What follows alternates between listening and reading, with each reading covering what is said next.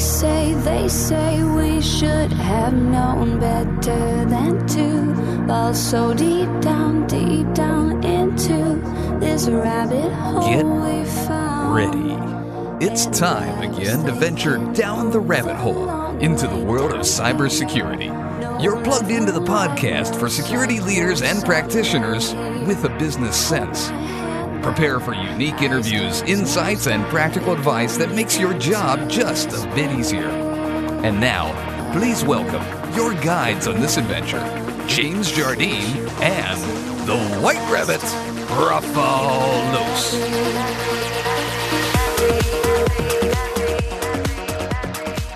All right, good morning, good afternoon, and good evening. Welcome down the security rabbit hole to yet another edition of the podcast, the Down the Security Rabbit Hole podcast.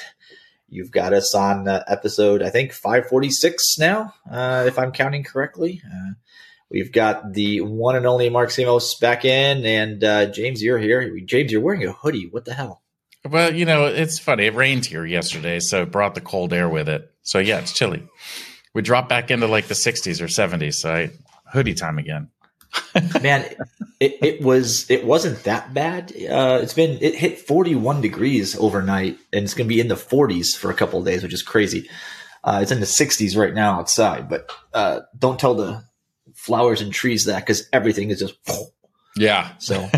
But it, it's a it's a balmy 66 degrees in my office here, and it's kind of I know. Well, we've been we've been having close to like 80 degree weather, and then all of a sudden that rain comes through and it drops at like 20 degrees. Bam, right?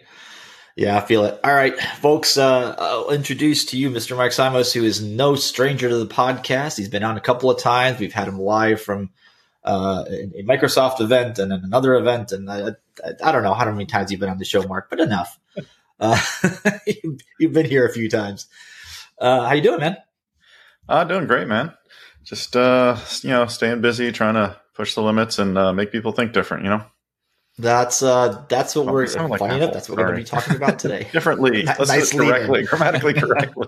Ni- nice lead into your own thing. Excellent. So you uh, and folks, I'm going to post this into the show notes, which I all I'm confident you all read. And by the way, if you're still listening to this on the old Libsyn feed, uh, hopefully your show auto updated, your RSS feed are auto updated. But we are on dtsr.buzzsprout.com. Move the podcast over, uh, and about uh, 60 65% of you have mo- moved over. Uh, will the rest of you please hurry the hell up so I don't have to carry two subscriptions? Thanks. Um, so, all right, let's let's let's talk about uh, what we were going to talk about today. Um, Mark put out if you if you don't follow Mark on LinkedIn, you probably should. Uh, back on the seventh, uh, so a whopping three days ago, uh, you took on uh, Anton's uh, uh, now world famous debating a SIEM uh, in 2023 uh, co- uh, article, and you've you've hit a topic that is near and dear to me, and that is the notion of tool centric versus goal centric uh, discussions on security tooling, uh, more specifically in the SecOps space, because operations is such a difficult thing. It, it- it's so easy to uh, let's say screw up or, or tool in the incorrect way. Tell me about why, like, sort of give us the synopsis of the article, then we'll kind of dive in.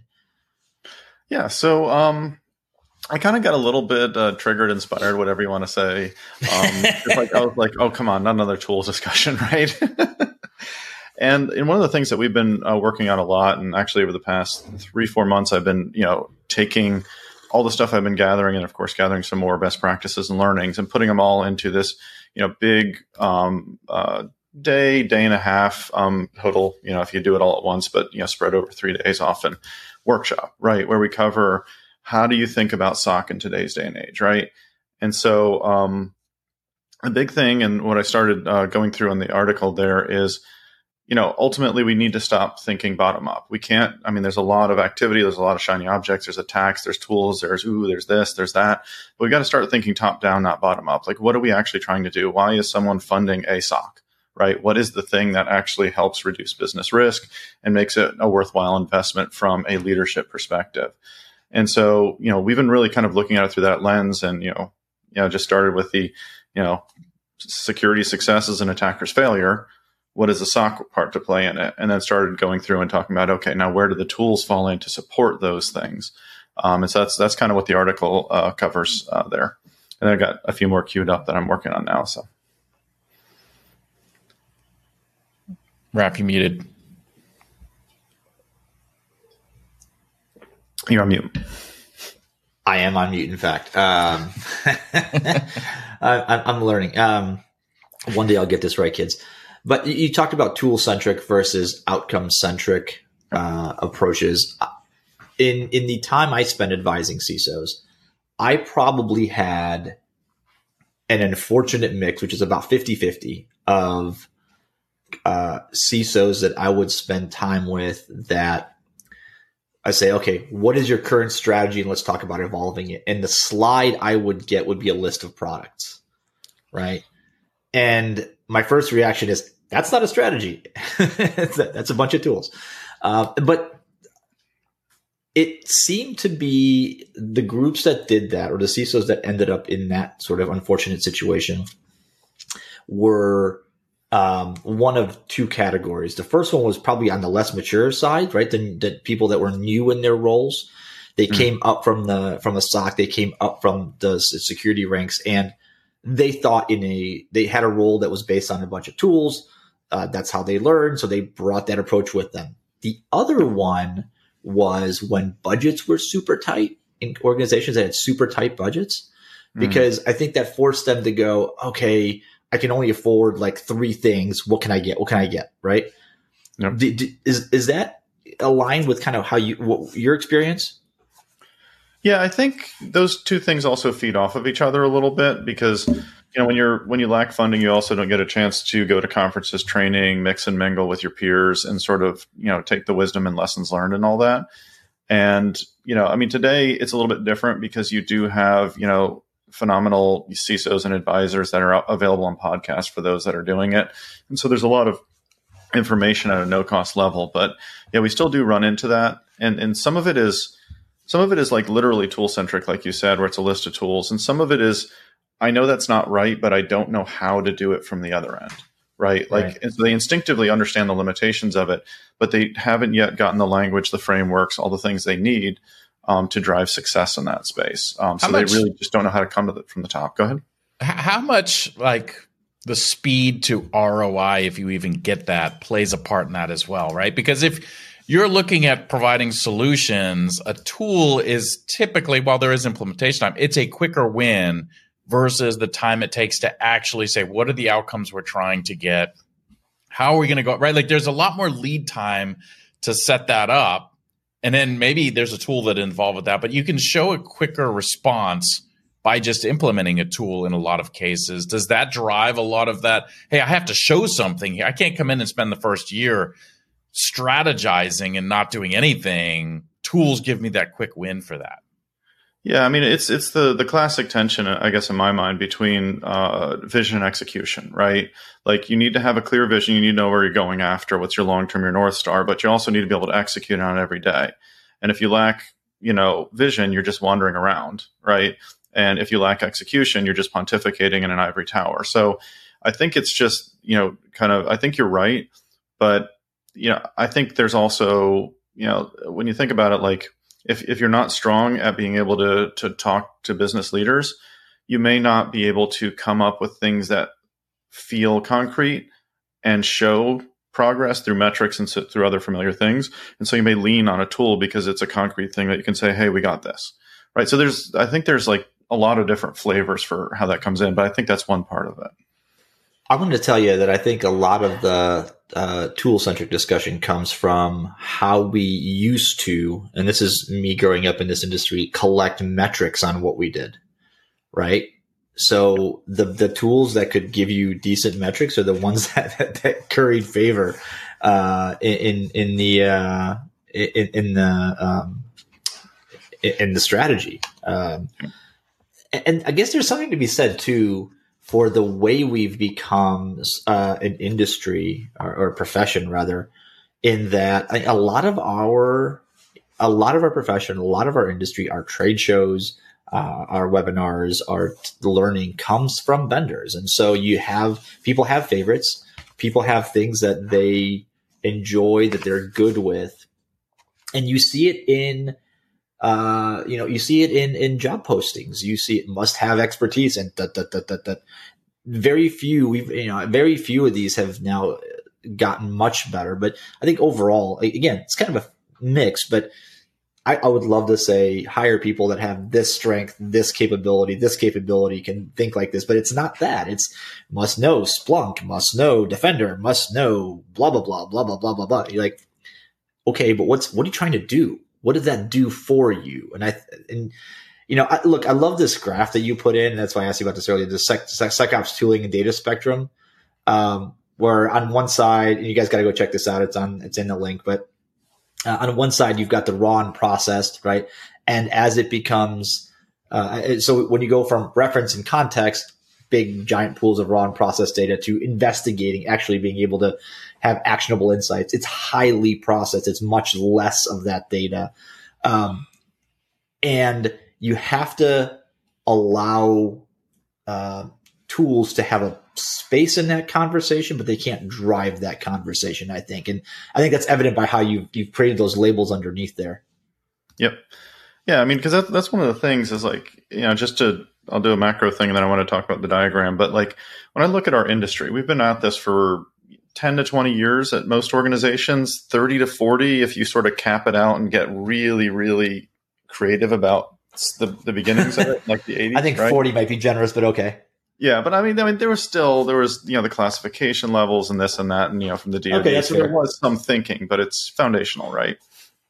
And so when you compare that to like building architecture or materials engineering or any of that other stuff that literally has centuries, if not millennia, of history to it. We are babies in this information security industry. Yes, we can borrow from military conflict, we can borrow from economics, we can borrow from a lot of others. But combining all these together into a completely changing problem as the attackers figure out new things over the next, you know, uh, days, weeks, months, and years, like we we're at the very, very beginning of the industry, even still, right? Yeah, we've got people that have decades of experience, but you know, we're still brand new. Like we we've been learning from each other. We've been learning from tool vendors. I mean, the standards, when there are some, they all conflict in the same space. And then there's nothing on privileged access, but there's 10,000 things on patching, right? And they're all worded yeah. differently depending on the standard, right? So we're still in the early days of sort of figuring this stuff out. So that I always yeah. look at it kind of in that perspective. And then, you know, try and apply that then when you go to, okay, security operations, let's ask the hard questions no one has and said, I just sat in the seat. What do I do? How do I make this work and work for the next five, ten years and work effectively? Yeah. Look, I, I think um, some of this is much made much harder by how we market um, incoming hate mail, uh, the technologies we have. Because if we were a little bit more honest about what everything does, the number of categories would dramatically decrease, right? Um, we wouldn't have 75 ways of saying endpoint protection. Um, you know, like cloud security should be a thing. Like, th- th- but it's such such a, down to the macro level, and it feels like everybody, you know, like we, the classic, right? Everybody wants to differentiate, so they create their own marketplace and they create their own little acronyms and all that, which is great. But I think ultimately, the thing that you're trying to drive to is figure out what you want to do, figure out which of the buckets and categories help you do that, and then figure out what tools are underneath that. When in reality, there's almost like a the mapping should be one to very many, where it's the map the it's one to few, right? In the in these these Gartner or Forrester or IDC or whatever pick a um, pick a pick a friend uh, spaces, yep. and I think it becomes really really interesting. Do you think? Do you figure that there's a little bit of blame? I don't know if I say blame. Do you um, responsibility maybe on the marketing side for for where we are right now in, in this in this conundrum? Yeah, I'm not. I'm not a big fan of like dropping blame on people or different things, especially when they're following the natural incentives of the space the the thing that I I'm actually holding out the most hope for, you know, I'll kind of answer it like a future forward kind of way, is what I'm starting to see happen because we've always we've had regulators. That's been the one big bat outside of the attackers themselves, right, to make things mm-hmm. go better. But now we're starting to see insurance carriers say, "Hey, if you don't do MFA, your premiums are going to be 10, 20x or whatever the, the ratio is, right? And so the there's you know, and, and insurance has a huge part to play, I think, in changing the dynamics and the power structure to enforce and make people do the right thing, hopefully in the right order. Again, imperfect early days. But like I hold out a lot of hope for that because that's something that we've been missing for a very long time is having a player out there that can enforce that in aggregate, not just to put out a standard, but to actually put some financial adaptable kind of teeth into it um, to make people do the right thing because you know it's costing collectively them as opposed to one customer that can justify an incident and say, "Oh, it was a bad day." Yeah. Do those do those regulations and even insurance are they high enough level to where it's getting to the point where it's not tool centric, or do those also play sort of a part in saying, "Oh, you have to have these type of tools"? So to go and meet those requirements, I got to go drop these tools, right? And there's less focus on the higher level strategy and more focus on am I meeting these checkbox tools that they're saying we need to have out there? I don't I don't follow the insurance industry really closely on that. I've just sort of seen the effects of it hitting, but from what I can see, they are learning and they're learning fairly fast. And they're starting with some of the, the bigger, more obvious ones like MFA and the like.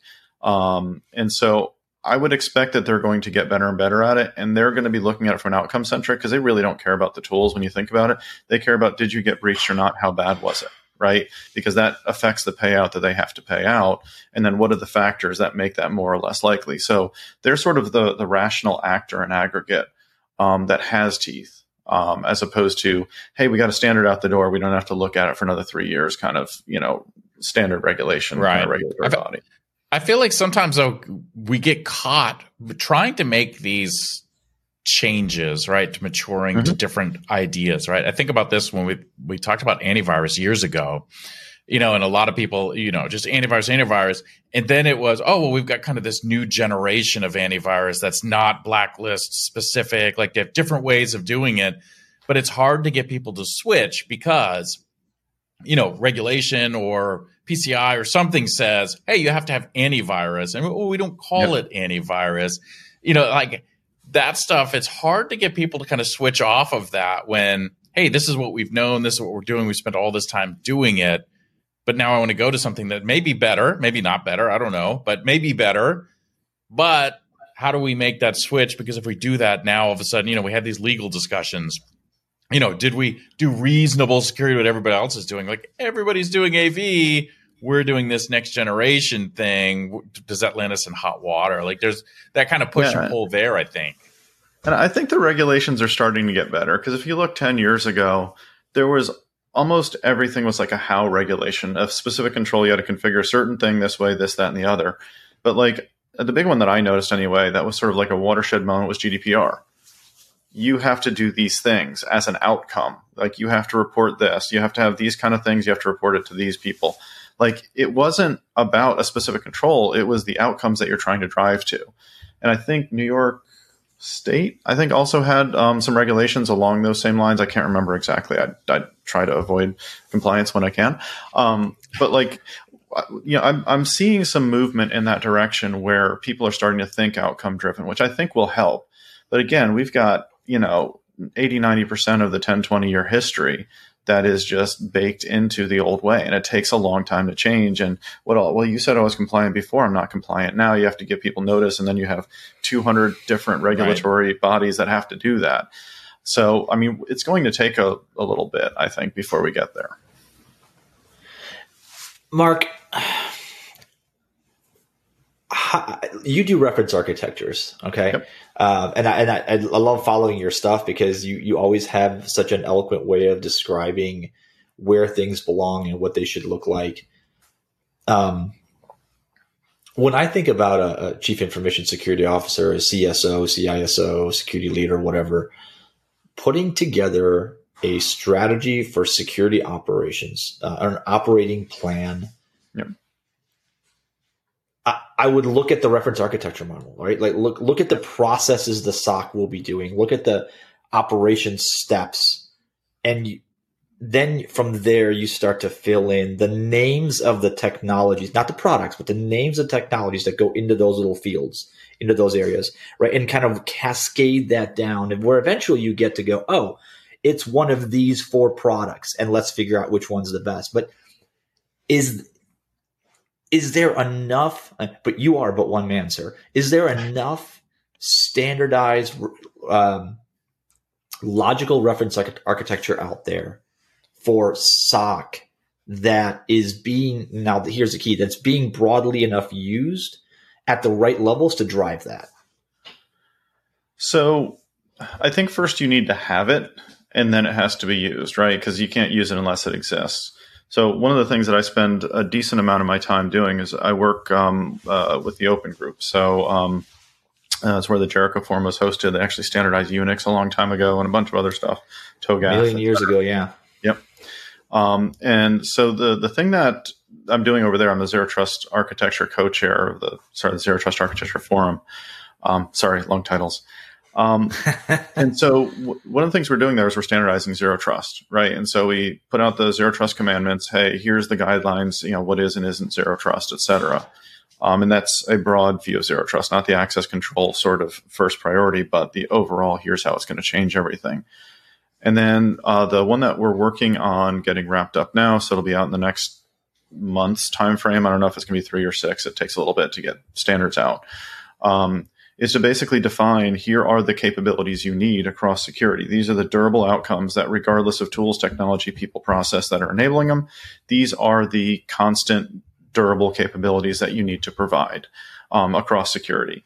And so in the SOC area, we defined, I want to say it was about 15 or 20, give or take. Um, I made a chart table in the in that um, workshop I was mentioning earlier that maps in the Microsoft capabilities, kind of link the two and show how it becomes real. But you know, we define things like incident response, threat hunting, detection engineering, um, purple and red teaming, um, all those kind of things that you need to provide on an outcome basis. And you know, and, including the uh, I can't remember if we use the exact names, but basically SIEM, SOAR, XDR, all these kind of capabilities as, as far as a technical enablement um, to do that, so that we could have that and then, of course, the next step after defining the capabilities will be, you know, the reference architectures for these things and how they fit together, integrate, etc. I can already hear the the center saying, "Well, that you're a Microsoft guy. Clearly, everything's going to be Microsoft centric." Um, is, is this is this something that we can count on being? Uh, I want to say technology agnostic enough. Can we make it technology agnostic enough as when it's vendor sponsored by yeah. or put together by a single vendor? Because I, I, want to I want to head that off at the pass because I know so, that so yeah. So this is this is me as one of I'd say about ultimately 15 or 20 folks that are working on it and seven or eight are pretty active um, that are putting this together compare and contrast pushing back against each other i mean this is there is I, I, there's no mention of microsoft technology and it's not made to sell Microsoft technology. It talks about things that we don't have, like case management tools and the like. Or you know, the Sentinel one isn't that great. It's decent, but it's not great. Um, but you know, do I have to edit that out later, or are you going to disappear if I, if I let that? Care. I'm an honest guy, right? Um, but ultimately, you know, the intent of that is to define exactly what you said, because even as a vendor, as Microsoft, it's holding us back that our customers don't know what they want, what they need. And so it's to our benefit to actually contribute to that. And we have a bunch of other folks, some uh, folks that retired from IBM and some other places that are in there, you know, making sure that it is complete and makes sense. And that's, you know, more than just SOC. It's the whole thing. It's, it's identity, it's governance, you name it. Yeah.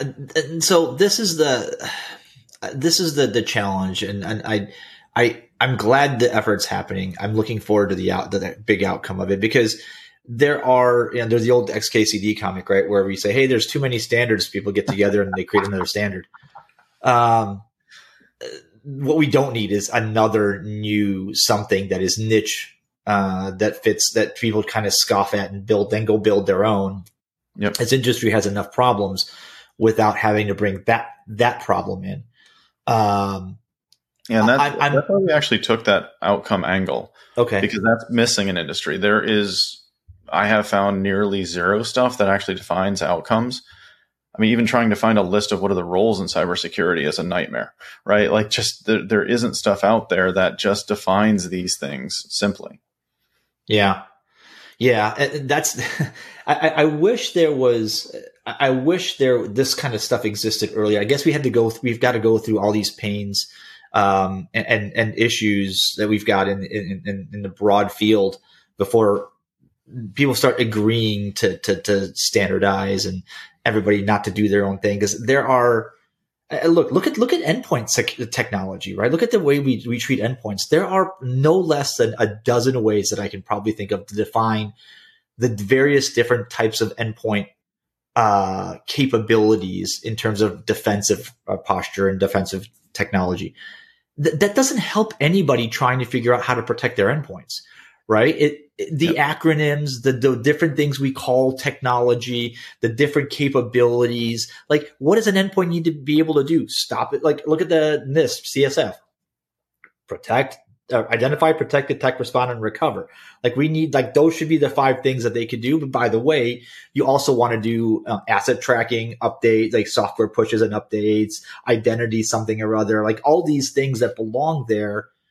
And if you try to, like, if you try to go out and either you know do a web search for technologies that will that will settle the the the the answer on what do I put on my endpoints there is nothing good that's out there that defines that for you in a way that doesn't say, by the way, it's my product and then my other product and then, oh yeah, this other partner of ours.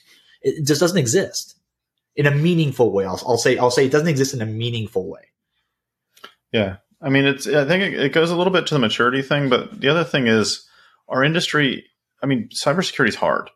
Like it's insane. like we've got stuff from 30, 40, 50, 60 years ago if you count all the OT stuff and the you know all the way back to steam powered things that these 1970s and 80s electronics are still controlling that got updated to talk to IP, you know, 10, 20 years after the electronics were put in. Right? Like you've got this insane depth of things. Then you got brand new stuff that someone coded 30 seconds ago right?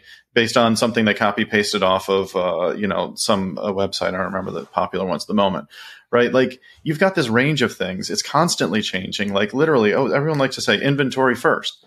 Well, the inventory at the beginning of the sentence in your enterprise is different than when I finished at the last word of this sentence because of how fast this stuff is changing. Cyber is really hard. And you got smart humans that are trying to attack this stuff and find new ways to do it. So that's part of it is that we have a big problem space and then everybody's going and doing a land grab. And it's not like they're trying to plan, you know, you know thinking of like the gold rush days of, of the, the, the westward U.S. expansion. Nobody was planning the streets of San Francisco. They were just trying to grab a plot of land and see if they can discover gold. And then the smarter people were going in and, you know, getting ready to sell, you know, Levi's jeans and stuff like that, right? But that still wasn't exactly a plan.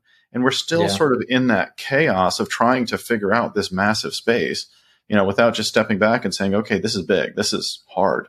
Let's go ahead and organize our approach to it. It's been tried a few times, but it was all tried with the broken assumption, kind of pre zero trust. Oh, it's okay if it's on the network, it's it's safe, right? It's safe on the network, and that shortcutted a lot of stuff and allowed us to ignore a lot of that complexity. We just lived in that bubble, and then the bubble popped, and we're like, oh. yeah, I, look, I, I think as we went through the uh, forced technology reevaluation that was our, our COVID experience, um, that broke so many different paradigms in terms of how companies thought about security. Uh, some of them are never going back. Some of them are trying to figure out how to put the toothpaste back in it, in, in, in, the uh, in the tube, and, and some are just sort of you know like there are there are some that I can tell you that I, I know from uh, from experience that they they're they were good for it. They were they knew what was coming. You know, they didn't know what was coming, but they knew that te- that trend was coming eventually, and they were getting ahead of it. But there aren't. Th- that's not a lot of companies that, that were that ready. Um, entire government sectors relied on people coming to the office to their government desk, logging into their government computer on their government network, right? And and it wasn't even like a laptop. It was with those those big things we call towers and uh, and none of that stuff. Like, oh, how do you prepare to send all your employees home? Like, well, uh, you you don't. and I think it, the shift. It's it's strange. The shift from many years ago was when I started. Was um, you you had a, a system in the back of their office somewhere then you had these cable long wires that would run, and you had dumb terminals, and everything happened centrally. but you could basically anywhere you could run a cable, you'd be fine. Well, then we substituted cables for Wi-Fi, and we substituted Wi-Fi for any kind of medium of access. And but that that model keeps getting out there. The, the thing that we forgot about was those dumb terminals. If you turn off the power, there was nothing on it. You could steal that thing and nothing goes with it. As we've moved in time, that hasn't carried, and I think the tech stack still largely um, a- as you worked in an office, you assumed that, as you said, right, that, that the walls, the perimeter of that uh, of that office, of that building, of that office space, uh, the way you defined your network would protect you. And then you went home and you're like, well, hold on, there's an entire area of things we haven't thought about because we hadn't needed to. And yep. so I think you know, when when you didn't have time to sit there and pontificate and strategize, people just bought stuff and hope that it worked. Yeah. Uh, how, how, do we how do we unpeel that? like how do we how do we fix that? Yeah, and then that's that's actually what we're taking on, you know, through the open group and through some of the Microsoft work I'm doing, and kind of you know what showed up on that article there, right? Is let's start from the top. Let's assume all the things of today are true, right? And let's start answering that question: What does a tool strategy look like when you know, it's not going to be I'm going to detect it with an IDS IPS and then block it at the firewall and I'm done. That's not the cycle anymore, right?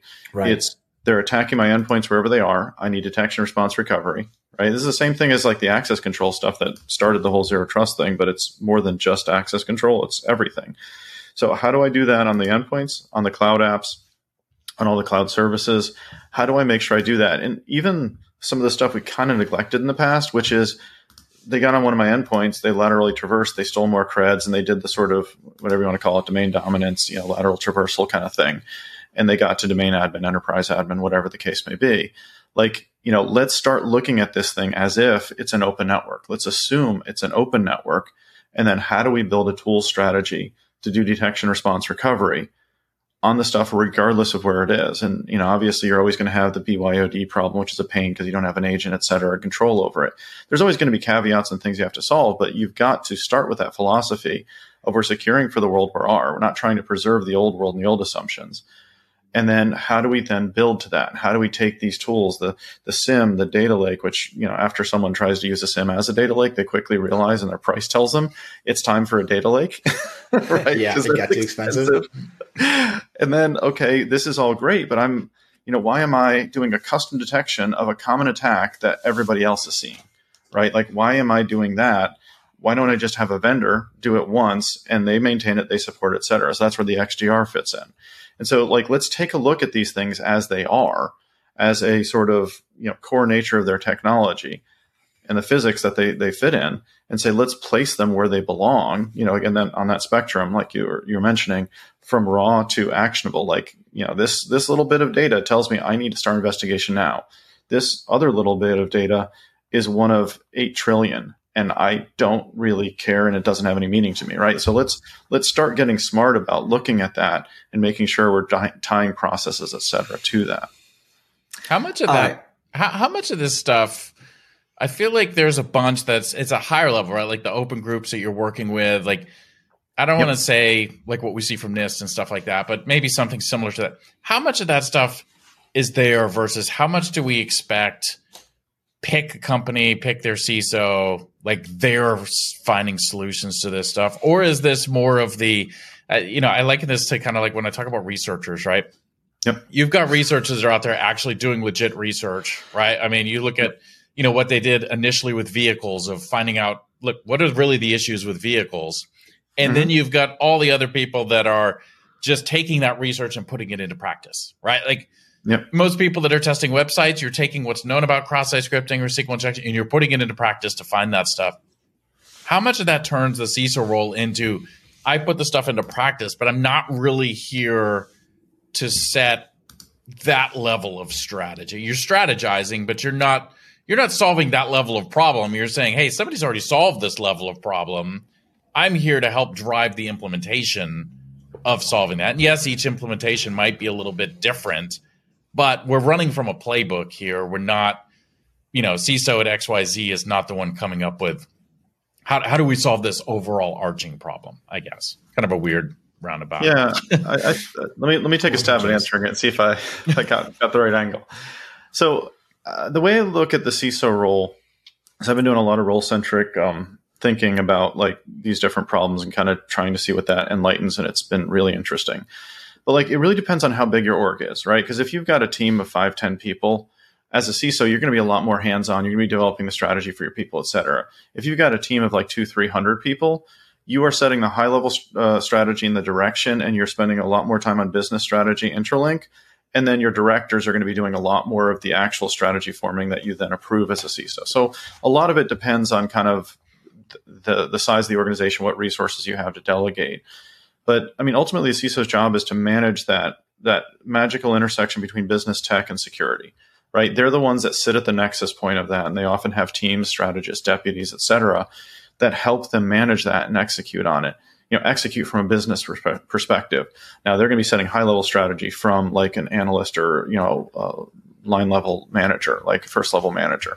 So I mean, their job is to sort of bridge those worlds and you know have a team and a staff that does that and sort of that you know making sure the risk and the strategy um, the business strategy, technical strategy are all kind of connected, and you're making the right investment decisions based on the organization's risk and priorities. And then you're informing the business as they make their strategy risks and decisions.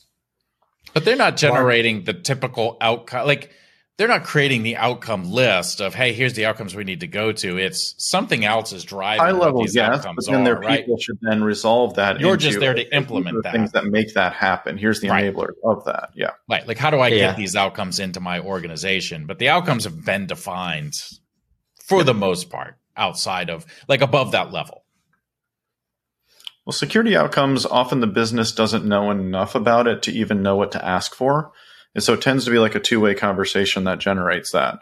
And again, that's part of the purpose of the open yeah. group work is to be able to say, this is the composition from a capabilities view of a security org. Here's the things you should be promising and you can provide on an ongoing basis. And then work those into the business strategy and, and work with the business folks to help their strategy teams understand those and figure out how to plan and execute to them. So, uh, th- you guys, this is perfect because this has led me into uh, kind of the, final question as we come up on time. Mark, I've, I've, asked a bunch of people this, and I want your, uh, as usual, uh, typically thoughtful answer. When we think of SecOps and the SOC, mm-hmm. I am under the impression more and more that less and less companies should have their own SOC. Um, for two reasons. One, all the challenges we know about today, the economy, uh, staffing issues, right? Budgeting, all those things. But also now too, from an expertise perspective, right? If, if, if what we're talking about right now holds even 70, 80% across, across the spectrum of secure, of security organizations in the non-vendor world, in the enterprise, then what we've got is a really big problem. yep. In we have this as the number of technologies grows. I'm going to RSA. I already know how many, like roughly how many new things there are going to be. The answer is a lot. Um, and they all do something just slightly different than the other guy who does basically the same thing, but with like one less feature or a tweak on that feature.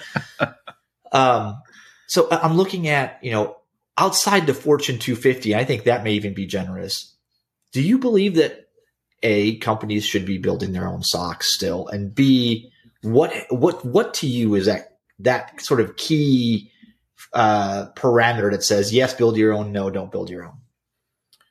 So I'll answer it as as much as I can, and I may not fully accept your framing.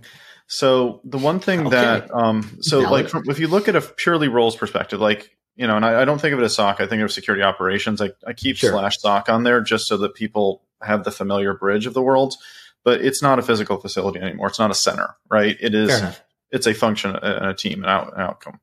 So the the thing is, is that the organization needs to have, at a minimum, like incident management and probably some sort of director or leadership role that can connect in, even if you do have outsourcing.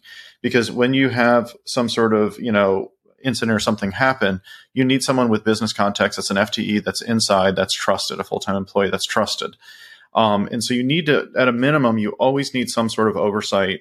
And that's where a lot of companies that outsource fall down. They think they're outsourcing the problem. No, you're outsourcing the execution of the solution, not the actual problem. They're still attacking your stuff on your network, creating risk for you. Right. And so you've got to make sure that you have skin in the game at a minimum. So that's, that's, that's my sort of min bar uh, range. and then the, the reality is, is you have to look and say, okay, ultimately you're trying to hire talent and talent wants to have a career. Talent wants to get paid. We all like getting paid. Right. Um, and if you're sitting in an organization that gets one major attack every two or three years from a ransomware gang, are your skills going to be sharp? Are you going to be hunting and finding nothing, et cetera? So you're going to have some um, some top talent um, attraction challenges. And so that's one of the factors you should be considering is are you going to be targeted enough?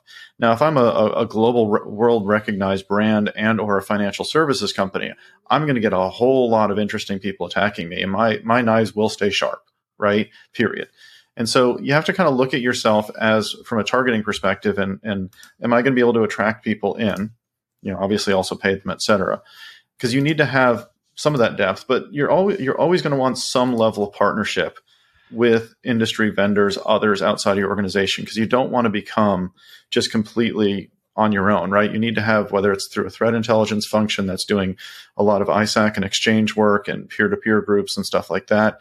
You have to be connected to the community, but you also have to have enough of a core capability that you can rely on. And whether that's someone you pay or hired in, I mean, it's it always comes down to it depends, but that that's kind of how I think about the space. Does that make sense? So, so uh, maybe I did. Uh, maybe my question was poorly worded because I, am kind of in a very similar uh, conclusion as you. I, the way I'm the way I frame it is, look, you're always going to have some security operations function. You have to, right? That liaison, that let lead, that knows how the business runs uh, where the where the levers are, who to call, and, and that kind of thing. You're not going to do it. understands enough to be able to judge the performance of the outsourcer. Yeah, yeah, yeah, yeah. And, and, yeah, right. And is is even if you're say you're renting, you're you know doing a doing a, outsource uh, actual SOC security operations team.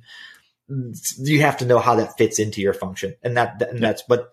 What, what I'm seeing is, you know, like a couple, uh, one job ago, I had a conversation with a guy and he was new in his role and uh, we'd already been doing some work for them. And um, I offered that, hey, you know, um, you're new in this function. I said, you, I, we've been having this conversation about um, supporting your security operations. He goes, oh no, no, I've got, I've got a, uh, you know, I'm going to buy on this, basically buy my way this. I've got a big budget. Uh, I'm going to go hire all these people. I've got my roles defined. I'm going to have like 20 people.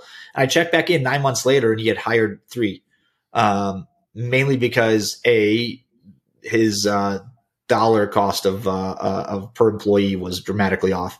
Uh, and B, they, they, don't exist. And yep. so, you know, uh, it, it just seems to be the way this is happening is that you want the liaisons into the business. You want the liaisons back into the community of experts in, in our profession but you can't isolate yourself. And, and, you're right for all the reasons you mentioned, right? Um, continuous learning, staying sharp, blah, blah, blah, blah. Like all those things are valid. And I, I think it's interesting where this discussion from a tools perspective uh, and, and, and, strategy perspective collides with my current topic of, of uh, security operations is that yep. I think if you're going to be outsourcing, co-sourcing, partnering with, however you want to word that, an external security operations function, you cannot be thinking tool centric. You have to be t- thinking about function centric or outcome centric because those two will hammer at each other all day long. Yep, and that's actually one of the things we do cover in that workshop is outsourcing considerations. If you do, you know, your your threat hunting out, your investigation, your triage, your kind of tier one, tier two, tier three, use you know uh, traditional terminology. You know, all these various different functions. Do you outsource the tools or not? Generally, you want to keep your own data, big time. Um, uh, you know, we kind of do a, a balanced uh, view of that. So, like yeah, that, that's that's the thing is, is it's really hard to get it, especially if you haven't revamped your hiring processes and started looking beyond sort of the traditional things like I need someone that's already technical and already experienced. Not going to happen. How do you find the core fundamental skills that you can build into it from someone that's done something in military law enforcement or whatever that has the right mindset? They just need to learn the specific tools and tech. Like you got to start thinking differently about that too. But yeah, it's it's really hard to find talent out there, especially with the current broken approaches that are common practice, unfortunately. All right. Well, I think that's all we've got time for because we're at the uh, 44 minute mark and 45 minute mark. And uh, I think we should probably stop at this point. But I, Mark, conversations with you always can go for hours and hours. So um, are you coming out to RSA? We see you out there? Uh, not this year, unfortunately. Um, I got an alternate session, but that did not make it past the cut. So, uh, yeah, I uh, I didn't make the cut either. I had one on uh, law, uh, sorry, a legal uh, and, uh, implications and insurance and stuff like that with my good buddy Shawn Tuma. We got rejected. That's all right. We're not cool. Um, oh, I, I, st- I still have to go though, which eh, it, it's important though. Anyway, um, the vendor palooza part is always fun, just kind of seeing what, what, what in the world is happening out there. Um, but anyway, um, thank you for uh, spending some time with us. Um, what else do you have uh, maybe coming up, or is there a part two to this article, or is there what? When is the oh, yeah. other? There's uh, a, there's a couple more parts coming, starting to break down the different functions, and then how do the different tools enable them, and uh, so yeah, definitely continuing along that vein. There's there's a bunch more to go. Like I said, what? I have 246 slides of content that uh, that I can sort of tease on out there. there nice. People can sign up for the delivery, by the way, if they want to get that. So that would be uh, where where do people sign up for that? That that's uh, just through Microsoft Unified. So whether you have your customer success okay. account manager CSAM or or just your okay. Microsoft rep, look it up. Yep. Cool, cool, cool. Um, and the open group stuff. When is that? Uh... Uh, there isn't a specific date on it. The commandments should be out fairly soon. We just finished all the internal change request process, so hopefully within I'd say a couple months. And then the reference model will be coming uh, after that. Well, we're just going through those change requests right now. Man, I wish that stuff moved faster. I really do. We, we need that help yesterday. We're going as fast as we can, dude. Trust me. I know. I know. And, and, and it's, it's, yeah, it's it's not referencing or necessarily commenting on the the, the amount of work. It's because there's a, a, truck ton of it. It's just all that stuff is evolutionary, and I feel like we just needed it like years ago. Hundred percent agree. James, get warm, man. Yeah, I'm staying warm. It's actually raining right now, so it's Probably getting you got our rain from a couple days ago. Then yeah, uh, slowly making it down here. Excellent. All right. Well, thanks, Mark, for joining the show. Appreciate your insights. Looking forward to more from you, uh, folks. Thank you for listening and or watching our videos. Uh, we do have a playlist on uh, YouTube. You can go check that out. It's in the uh, ID3 tag, as well as the new website dtsr.buzzsprout.com. Update your RSS feeders, please, uh, as soon as possible. And um, We'll catch you guys another time, another place on another Down the Security Rabbit Hole podcast with more great content. Cue the music, and we're out. As we fade out on another Down the Security Rabbit Hole episode, we'd like to encourage you to chat with our hosts and guests using the Twitter hashtag pound PoundDTSR. Please check out the show notes, catch up on any episodes you may have missed, and subscribe so you don't miss a future episode. So on behalf of Rafal, James, for now it's goodbye. We'll see you soon on another Down the Security Rabbit Hole podcast.